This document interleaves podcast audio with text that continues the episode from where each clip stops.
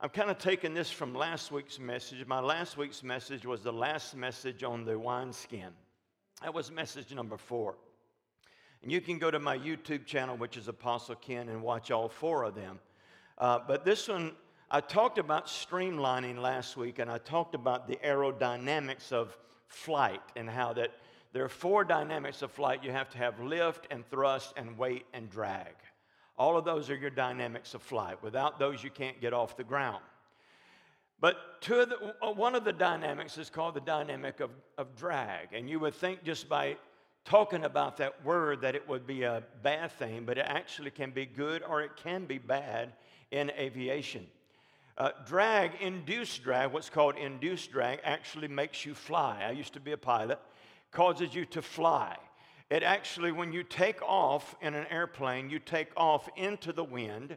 When you land, you land into the wind. Um, if you ever have to land in a tailwind or take off in a tailwind, which I did one time, your landing is going to be longer. Possibly you won't make the runway at the end there. And if you're trying to take off, you take off with a tailwind, it takes you longer to get off the ground.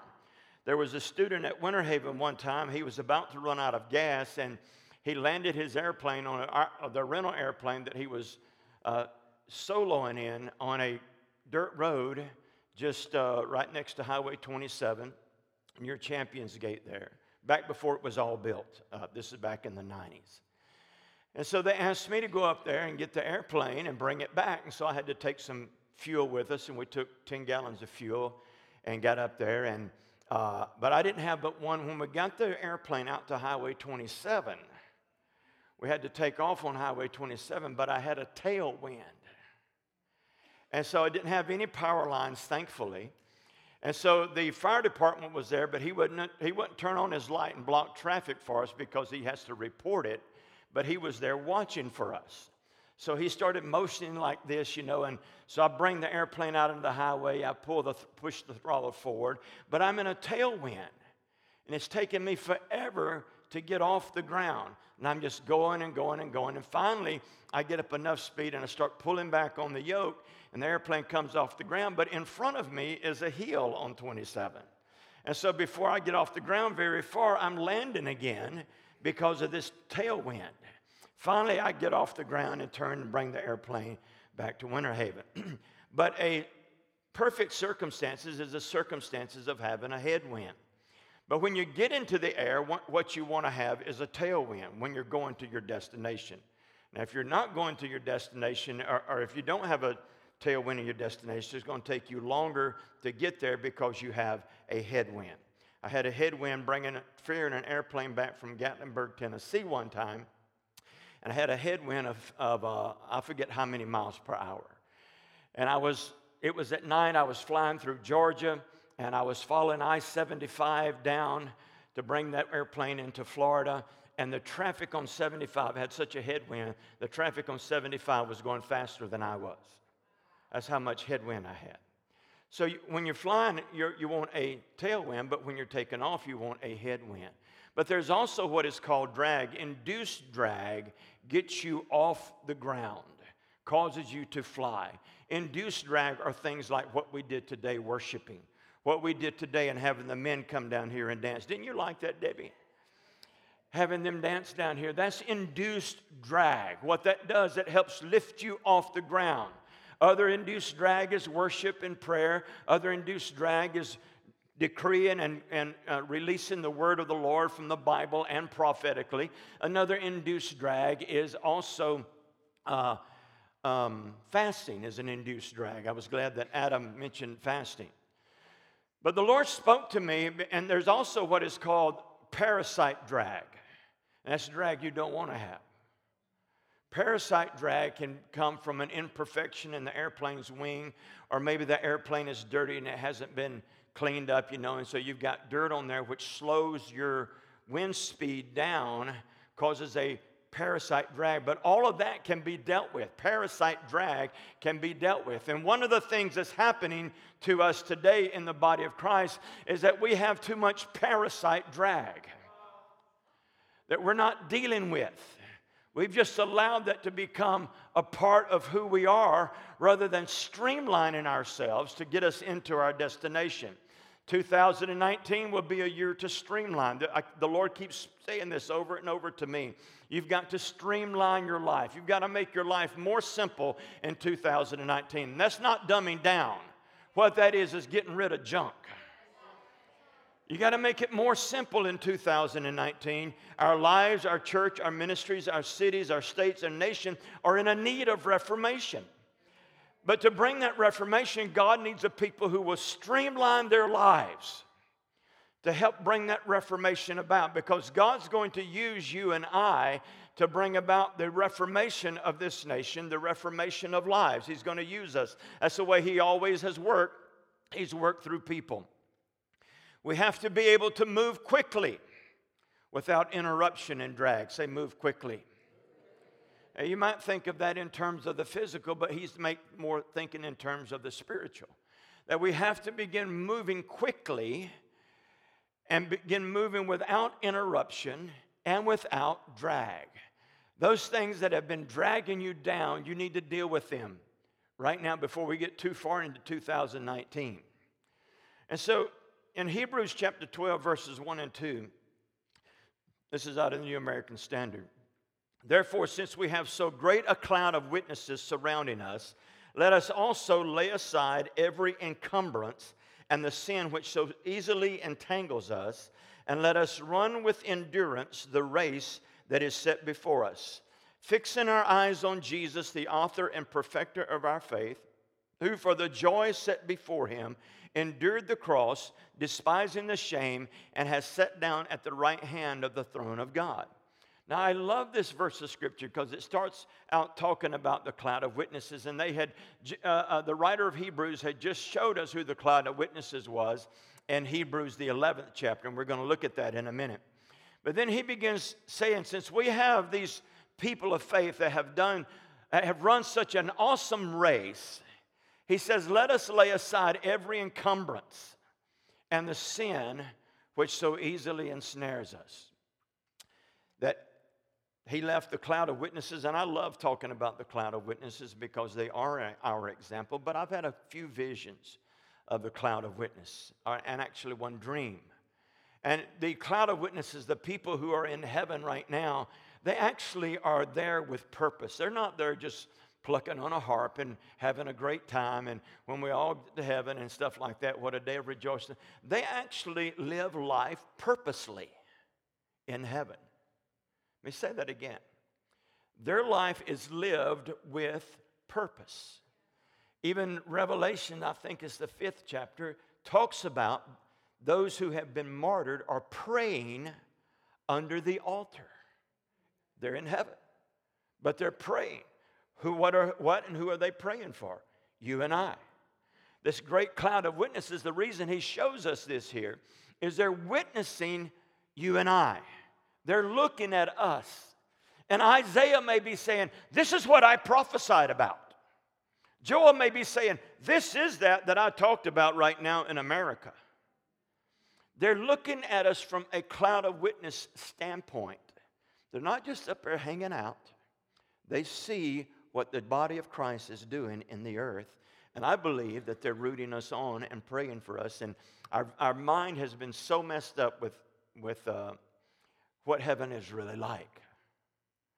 Because there's purpose in heaven.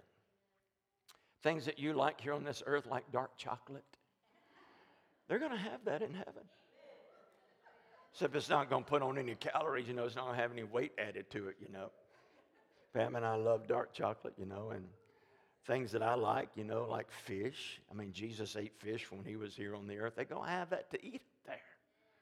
You know, it's going to be the best five star dining. Actually, it's going to be seven star dining you've ever had. But in Hebrews, the 11th chapter, now, we're going to look at the cloud of witnesses in verse 32. He says here, What more shall I say? For time will fail me if I tell of Gideon, Barak, Samson, Jephthah, of David and Samuel, and the prophets, who by faith conquered kingdoms, performed acts of righteousness, obtained promises, shut the mouth of lions, quenched the power of fire, escaped the edge of the sword, from weakness were made strong, became mighty in war, put foreign armies to flight. Women received back their dead by resurrection, and others were tortured, not accepting their release, in order that they might obtain a better resurrection. Others uh, experienced mocking and scourging, yes, chains and imprisonment. But look with me in verse 40. I had not planned to do this right here, but I want you to see verse 40. Because God had provided something better for us, so that apart from us, they, talking about the cloud of witnesses, should not be made perfect. In other words, what he's saying, the fullness of their promise could not come about without you and I. See, some of the things these prophets of the Old Testament prophesied about still haven't come to pass. And that's why that the earth groans and travails awaiting the manifestation of the sons of God. Not the parasite tribe, but the God tribe who has streamlined their life. And so a lot of them are waiting. When I had the vision of, of Oral Roberts telling me to tap into the voice of healing, I had a vision of heaven on the back wall of a church in 2013, August 10th. And Oral Roberts was in among thousands, maybe millions of people. And he looked at me and he said, Tap into the voice of healing. Because he wants to see the fullness of that come into the earth. Not just what he had, but he wants to see the fullness of that take place. It's a good word there. What we just read was the race that they ran. They, they were not perfect people. It talks about Samson, it talks about David, it talks about Rahab the harlot in this chapter. They were not perfect people. God's not looking for perfect people, but He is looking for people who will streamline their lives to the point that they go after Him and begin leaving a legacy in the earth. What will they say about you after you're gone? You just think about Kathryn Kuhlman. They still talk about her. They still talk about Oral Roberts. They still talk about Kenneth Hagin. I, I, I watch every once in a while a YouTube video of Kenneth Hagin dancing all over the place, getting in the Holy Ghost and just dancing everywhere. I watched a YouTube video of uh, uh, uh, Osteen, not Joel Osteen, but his dad, John Osteen. Watch him getting full of the Holy Ghost back in the 70s and preaching with such fire and vigor. And uh, I've watched YouTube videos of William Branham. There's not many of those out there, and what there is is black and white of him healing people under the power of God. And all of these are witnessing us right now. They're looking at us and they're saying, Are they going to tap into the voice of healing? Are they going to tap into the destiny that I prophesied about in the earth? Billy Graham's in heaven right now wondering, are the evangelists in America, are they going to rise up or are they just going to sit down and wait for somebody else to do it? I fully believe I've had, also had a dream about Billy Graham and a dream and vision, one vision about Oral Roberts and one dream about Oral Roberts and one dream about George Beverly Shea, who used to sing for uh, Billy Graham. But Billy Graham is in heaven right now saying, Come on, guys, I have left you a mantle in the earth. Will you take this thing up?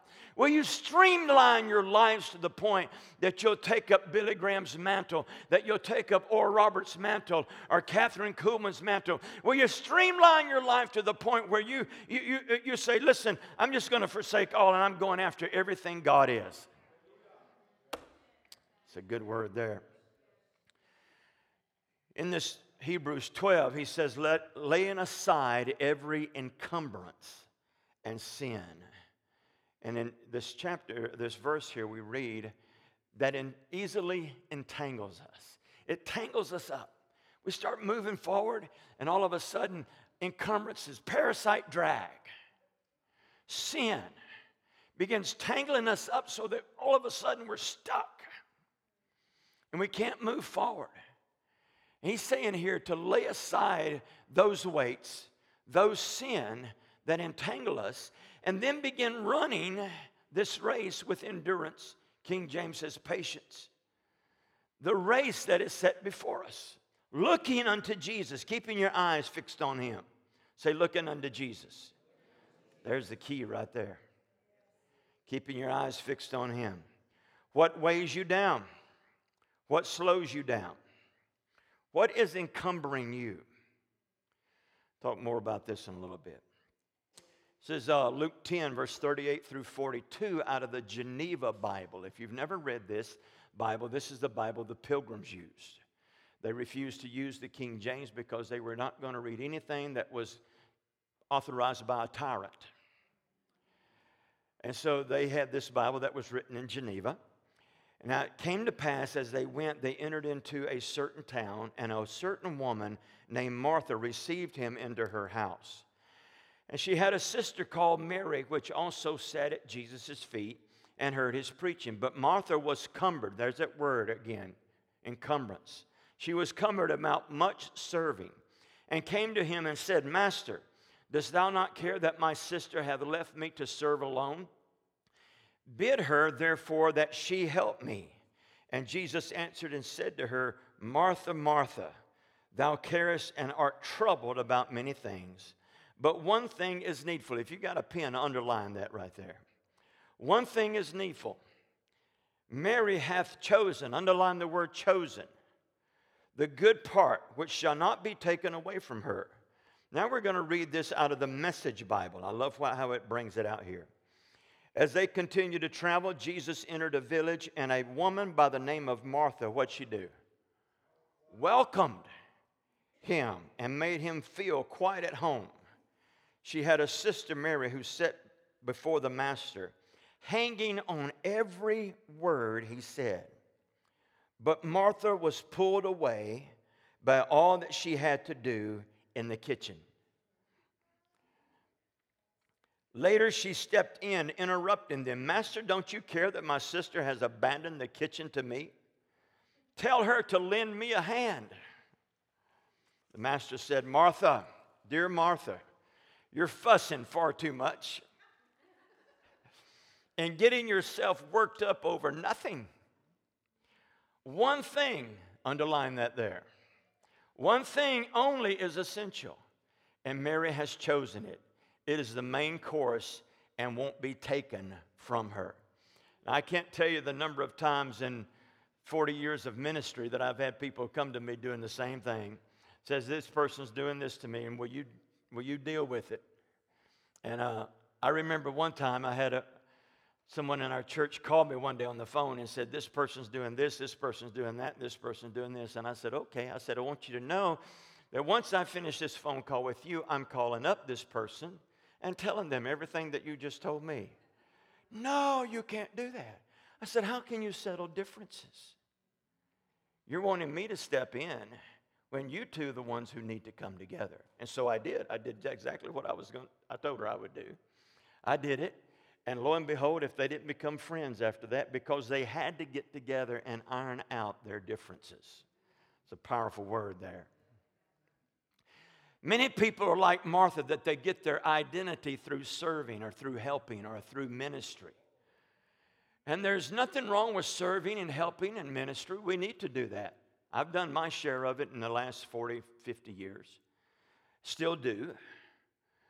And but a lot of people get their identity, who they are, comes out of how they serve or what they serve. And wanting the accolades of men and the pats on the back of men because they've done a good job, wanting somebody to say, Man, you've done such an awesome job.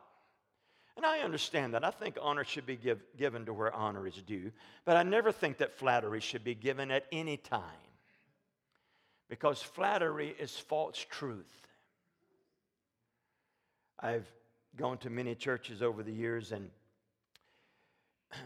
they will flatter, especially me, they will do everything they can to flatter you and make you feel big and important and stuff like this. You know, and I went to one church, and everybody in the church had a title. There was missionary this, and evangelist this, and pastor this, and elder this, and every and reverend this. Everybody had a title. And I'm not opposed to titles, not at all. Some people are. I don't think that you have to have them, but if you use them, I'm not opposed to them. But I got in the pulpit, and this is the last time I preached at that church.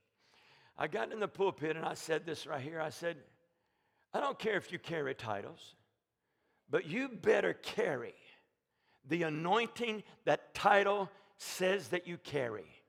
If, you're a, if it says that you're prophet such and such, if I understand prophecy right in the office of a prophet, a prophet can operate in prophecy at any time. A prophet, a real prophet, can come read your mail right now. A prophetic people, which I am, and a lot of you are, we can't read everybody's mail right now, but a prophet can. Now, and so a lot of them, they were what they were doing was receiving their identity through their titles. Hello. Their identity came through their titles. When identity comes through titles, it's a disaster for your life. Or when an identity comes through your serving, it's a disaster for your life that's waiting to happen. Because at some point, you're not going to get the pat on the back. At some point, somebody's not going to like what you're doing. At some point, somebody's going to treat you dishonorably, even in spite of what you've done. It's funny how people, you can do things for them in abundance over the years, and then all of a sudden you mess up with them one time and they write you off. Well, you better be on that cross with Jesus during that time. See, getting our identity through ministry, Patty touched about this when she was prophesying and praying a moment ago, is just like eating from the tree of the knowledge of good and evil. It comes from a works based identity, which made the New Testament such a new wineskin because the Old Covenant was a works based identity, but the New Covenant was identity that was found in Jesus Christ. It wasn't found in works, it was found in Him. And so, identity through Christ, who represents the tree of life, which is what we want to pick from, that tree of life, we want to eat from that. Our identity has to be found in Him. Jesus talked about in the Gospels in several different places that if a man seeks his life, he will lose it, but if he loses his life for my sake and the gospel, he will find it. Means that means it's not about you. Let's look at the one thing. Let, let me back up here. Let me back up to this scripture here. He's, Jesus said to Martha that there's one thing that is essential.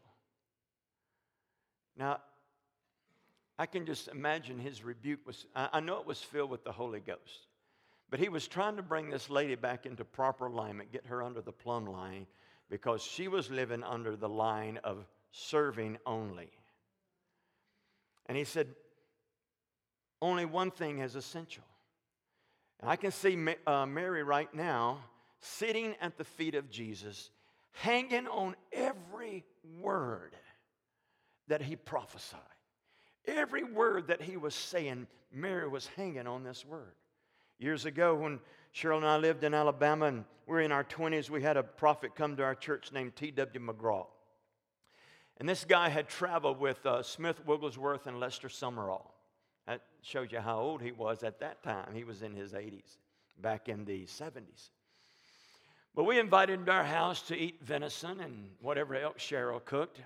We're from Alabama. Most of what we ate came out of the woods or out of the lakes or rivers. Uh, we did eat some beef and chicken, but a lot of it came from uh, what God provided. And uh, we had served him venison that day, and I remember him sitting, I, I put him in my recliner.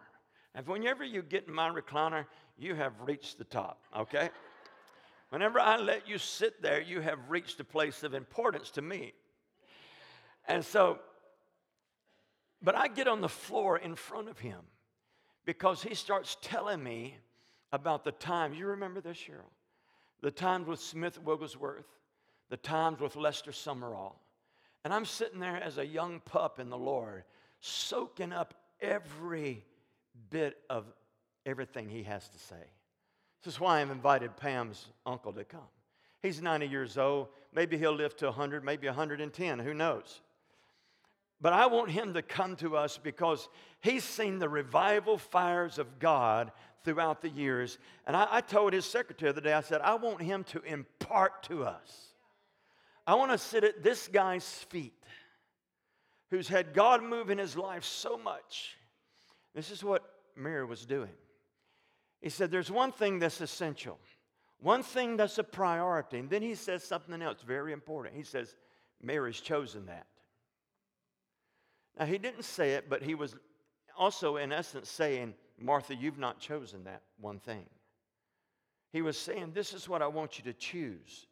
The one thing that is essential. Let's read on now. Psalms 27, verse 4 through 6. Here's the one thing I crave from the Lord, from God. This is out of the Passion Translation. The one thing I seek above all else, I want the privilege of living with Him every moment in His house, finding the sweet loveliness of His faith, face, filled with awe, delighting in His glory and grace. I want to live my life so close to Him that He takes pleasure in every prayer. In his, in his shelter in the day of trouble, that's where you're going to find me. For He hides me there in His holiness. He has smuggled me woo, into His secret place where I am kept safe and secure out of reach from all my enemies.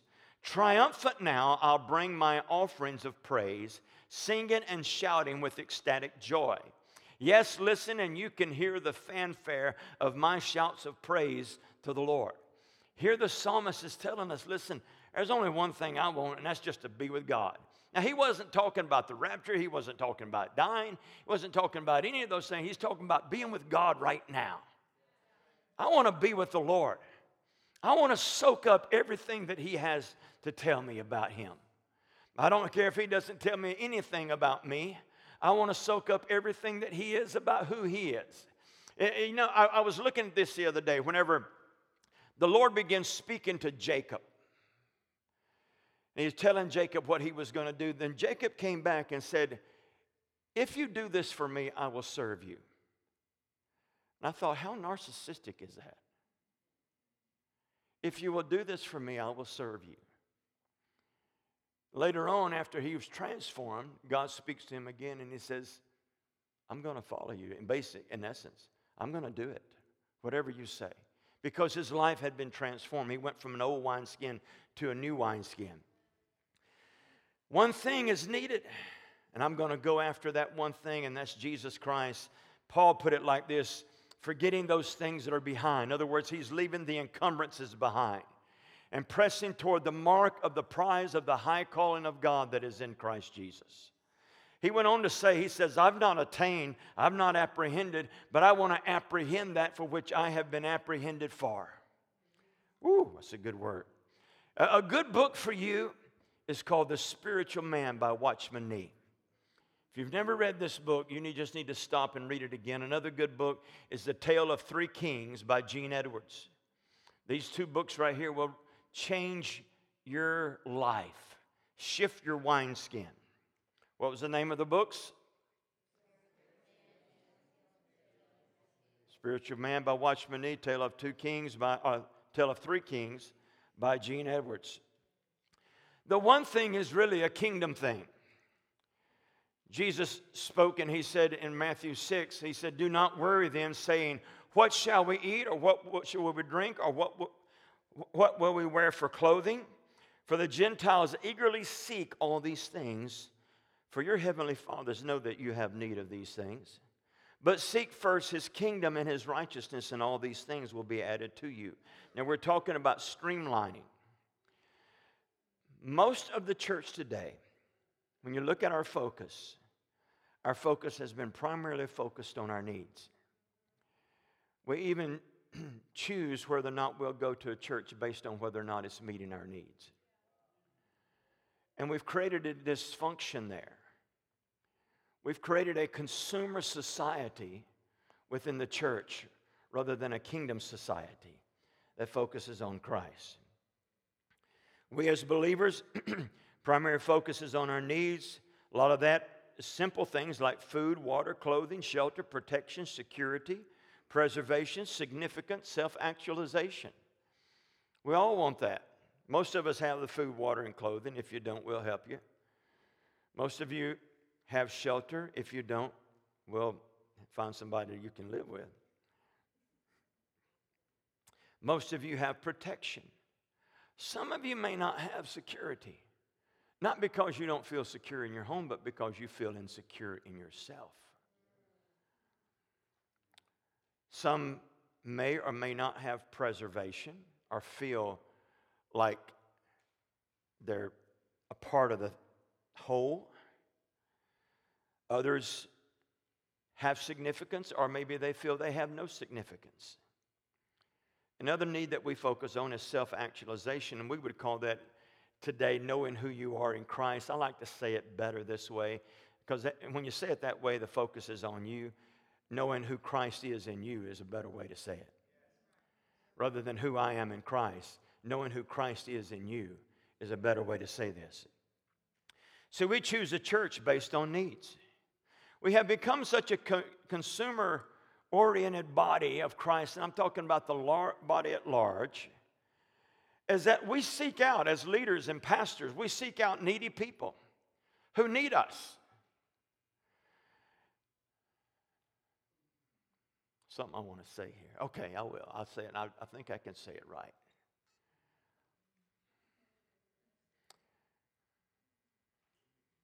We always seek out people that are unhealthy, but we never are able to make them healthy.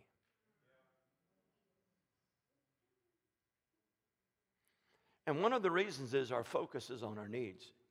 And so, as leaders and pastors, we go to them and we say, We can meet your needs. If you come here, I promise we'll meet your needs. And it all is a lie. Because that pastor, that apostle, that leader is not able to meet anybody's needs because you're looking in the wrong tree. You're looking at the tree of the knowledge of good and evil. Make me feel significant. I've had people come to Brother Ken, I think I'm going to leave your church because I don't feel like that I'm getting fed here anymore. You ever thought about opening the Bible and feeding yourself? I do. Feed yourself. I don't feel like I'm wanted here. Why are you going to let the devil continue to talk to you that way? Those are words from the enemy. Now, I could just go and say, Oh, come up here, Brian. I just feel like loving on you today, man. Oh, man, can I kiss you? Sure. Are you all right? I'm good. Uh, well, you know, maybe not. I could, I could use some help. Can you help I me? can help you. I can help you, man. Good. I can help you. Listen, you just look to me. I'm, I'm the leader. You look to me, and I'll meet all of your needs. Okay. Now, this is a lie from the enemy because this man or this woman in leadership cannot meet his needs. Thank you. But one of the other reasons that we as leaders do that is because we want to keep the tithes coming in. And so we will pet their devils, I mean their attitudes, just so that the tithes keep coming in.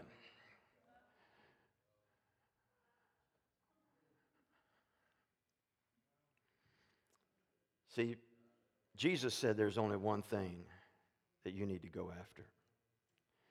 See, our religion of Christianity, I'm going to say it like this our religion of Christianity shifts our focus from relationship with the Father to what we can get from the Father.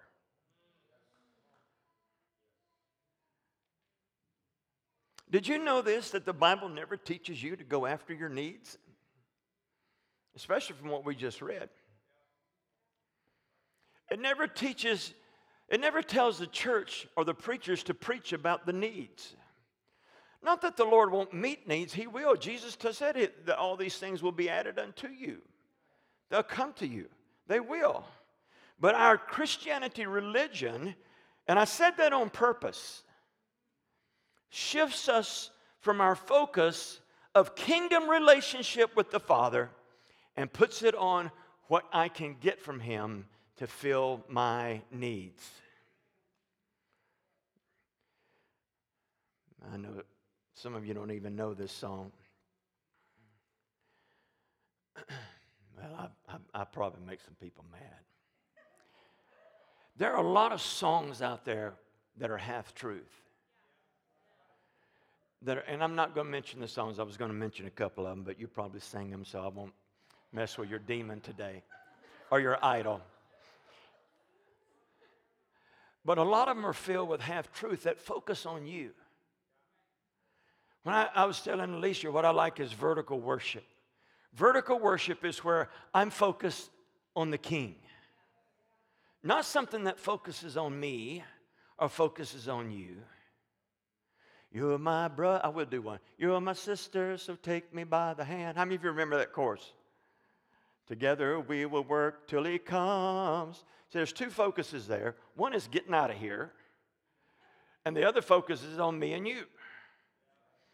And there's just a lot of them like that. Some of them that used, they used to sing in, uh, I, I, I don't want to mess with you any more than that. Our Christian religion shifts our focus. And because of that, we have created a narcissistic Christian religion that focuses on people rather than on Jesus. Now, I'm not going to tell you that the Lord won't meet your need. But our focus as a whole should not be on that. Our focus should be on the king, and if the king meets your need, then he's done it.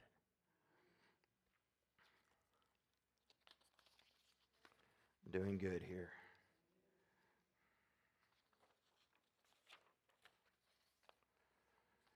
The Bible never teaches us to go after our needs, but to go after his kingdom and right alignment, where it says his righteousness right alignment with Him. Let me say this again.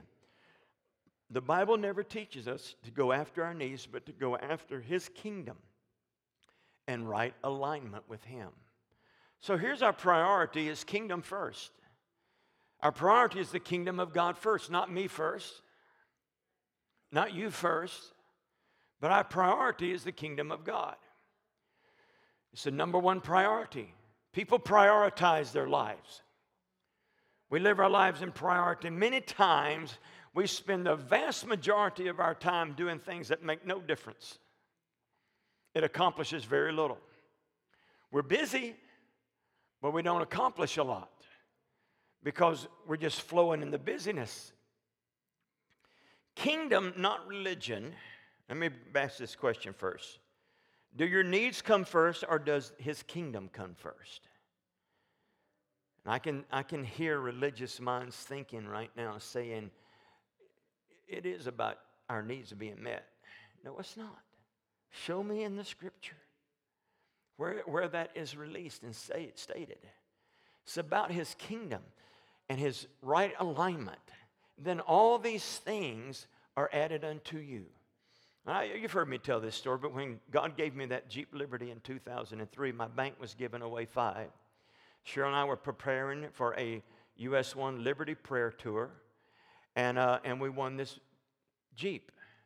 I never prayed for that Jeep one time. I never said, God, give me that Jeep. My bank was giving away five, so I put three tickets, didn't cost me a thing, into a basket. And then I, I won the first out of the five. Number one. But I didn't go after that Jeep. I put around 260,000 miles on it, and there was a mechanic said to me, he says, these, these Jeeps don't last that long. That was 2003, I think, may have been the first or second year they came out with a Jeep. That Jeep Liberty, rather. And uh, he says, these things don't last that long. How do you have 260,000 miles on this Jeep? I said, there's two things. He says, what are they? I said, One, I change the oil in it every 3,000 miles. He said, What's the other? I said, God gave it to me. So why wouldn't it last?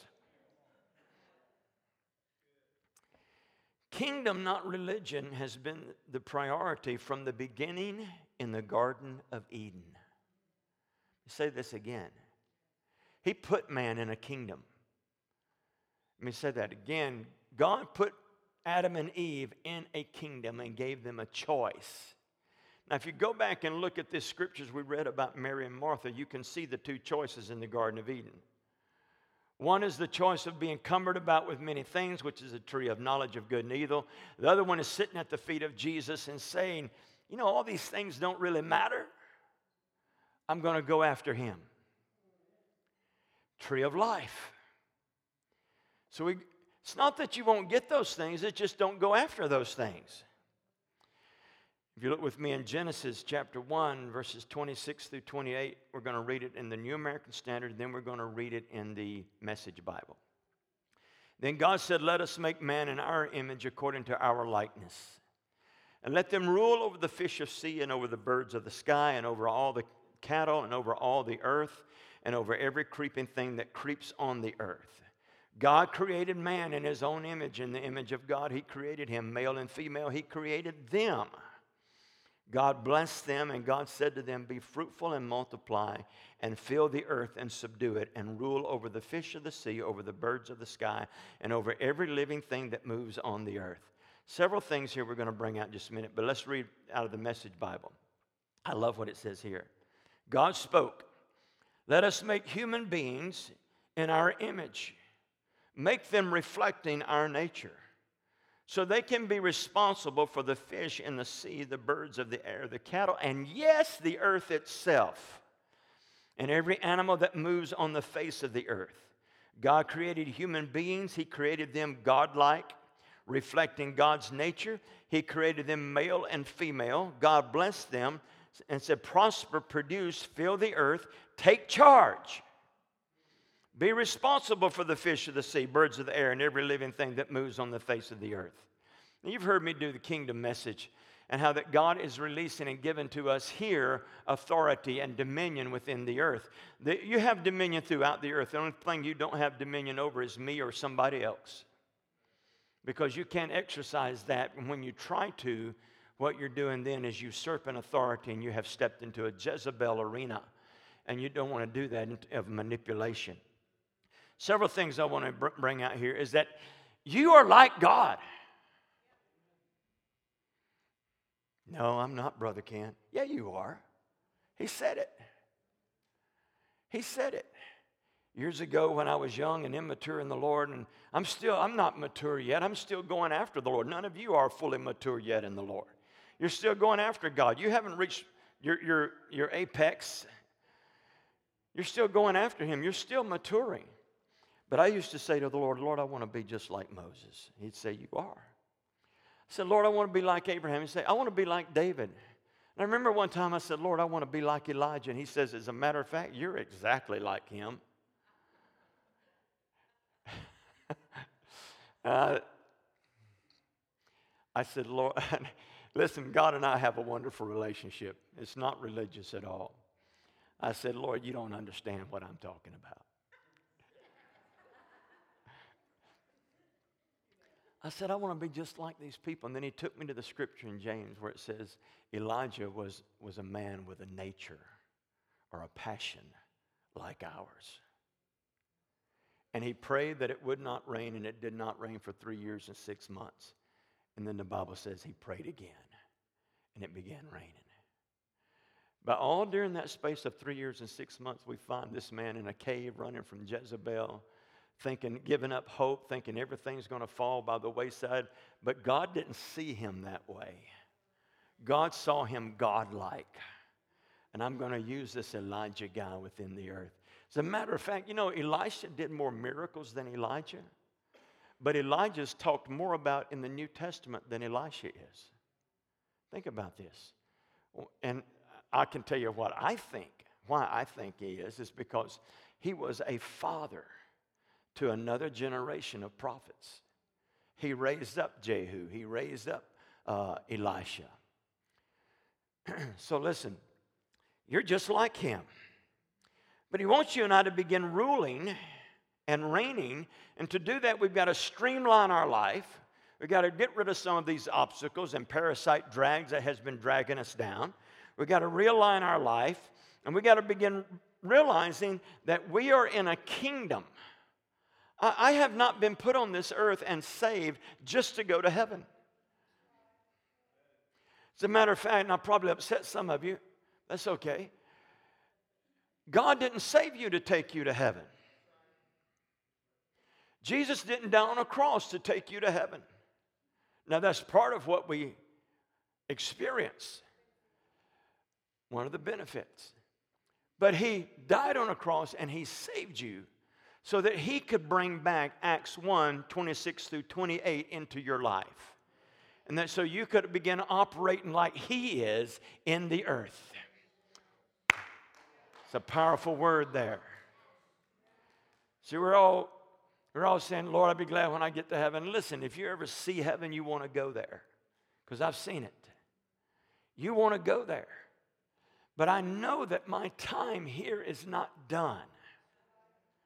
Mary Bruder from New Orleans, she comes here every once in a while. And when I was under the attack of the enemy and the enemy was trying to kill me, she said to me, she said, It's not your time yet, Ken. Quit worrying about this. You're going to be fine. Matthew 6 33.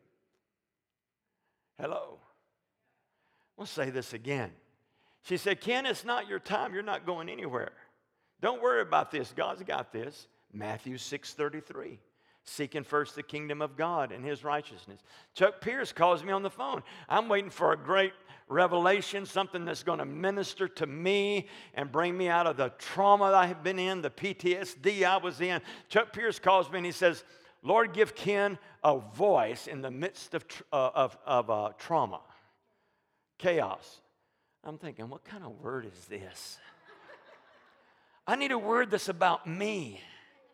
Lord, lift me out of this. Lord, give Ken a word in the time of chaos and trauma. A voice. I'm thinking, my Lord, I need something more than that.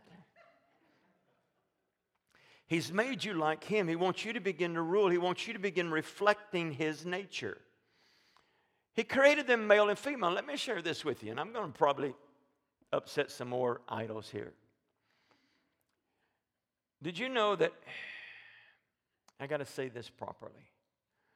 Man and woman were never created to be at, e- at each other's odds. You know how men are. You know women. How many times you ever heard that? How many times you ever said that? It's not the way God created us.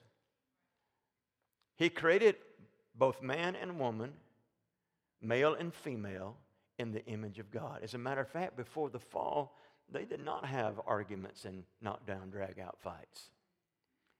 They understood each other. When we walk in the Spirit, we begin understanding one another as well. So that this, there's not this contention between man and woman.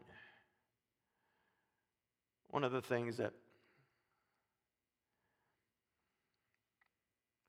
One of the things that Cheryl and I never do, I, we never, if she and I are having challenges and difficulty, you'll never hear me tell you about it. Because that's not the place to tell somebody. I'm going to bring it to her. She's the same way. We're at odds with each other. And, there, and you've heard me say this that anytime I feel like the Lord has spoken to me to do something, I bring it to her. And if she's not in agreement, I don't do it.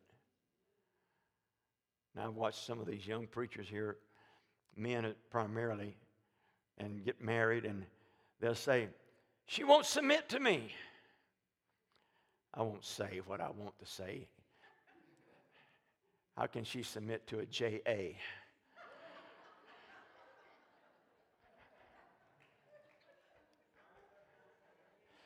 You've never really read that scripture there in Ephesians 5.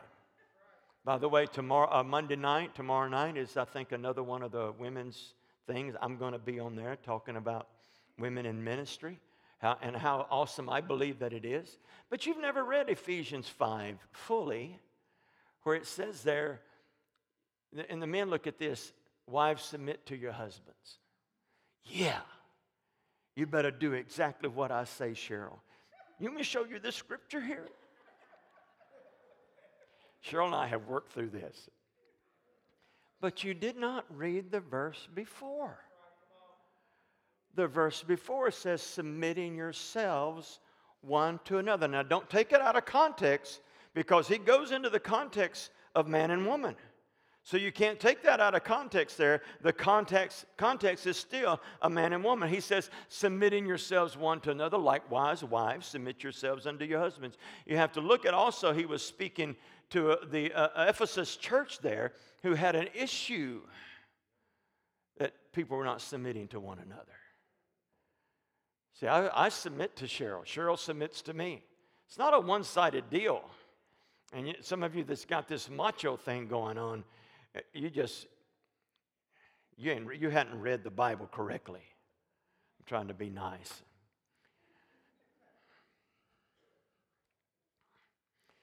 And it also says that husbands to love their wives as Christ loved the church. Means that he was willing to lay himself down for it. Created us as human beings, as male and female, and then he said to them, and this applies in the spirit here to us prosper, reproduce. I love this. Prosper, prosper, prosper, prosper, prosper, prosper, prosper, prosper, prosper. Not poverty, poverty, poverty, poverty. Church of God used to sing this song. I probably shouldn't have named names, but I did. Living below in this old sinful world, hardly a comfort can afford. Striving alone to face temptation sore, where could I go but to the Lord? Now, that song is filled with anything but prosperity, and is filled with self. Remember the first time I heard that song, I said, I'll never sing it again. I will not sing it again. And there's some others I won't sing either. Because he wants his church. Now, we got to streamline in 2019 for prosperity. Not talking about finding your identity in loans, finding your identity in alliance with him. Become prosperous with him. People get to thinking when I start talking about getting money, and they'll say, they'll come to me and say, Brother Ken, look what God gave me. I got a brand new car. How much are your payments? I said, Well, payments around $700 a month. God didn't give that to you. If God gave that to you, it wouldn't cost you a dime.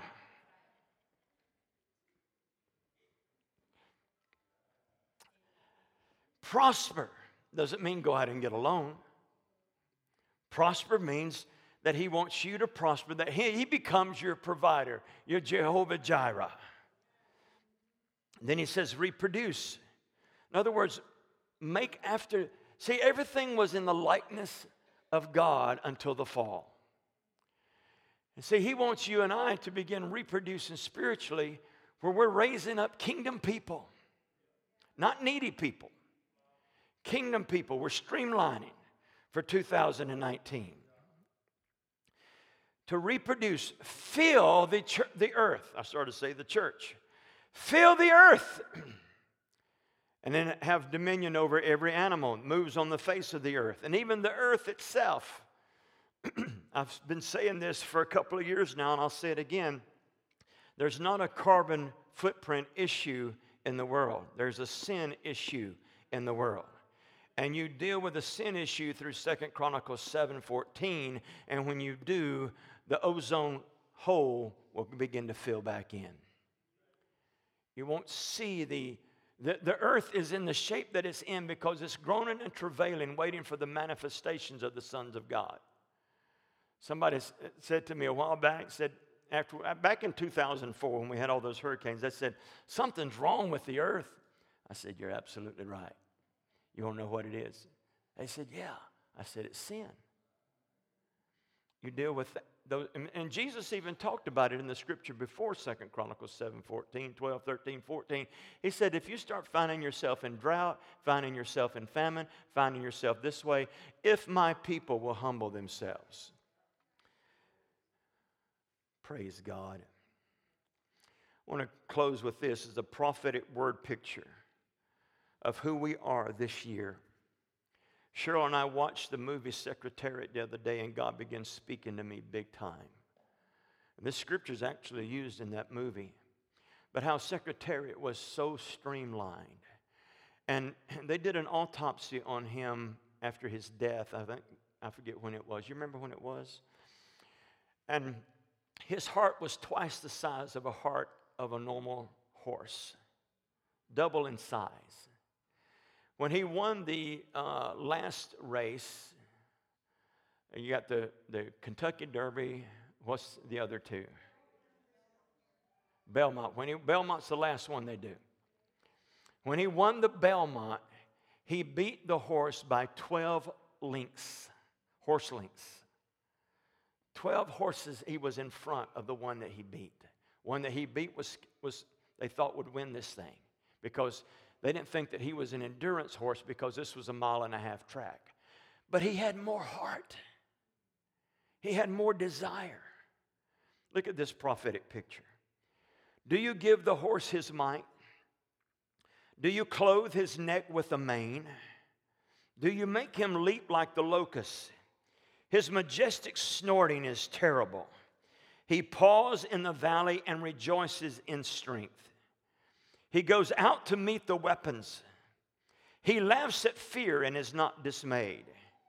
He does not turn back from the sword. The quiver rattles against him, the flashing spear and javelin. With shaking and rage, he races over the ground. He does not stand still at the voice of the trumpet.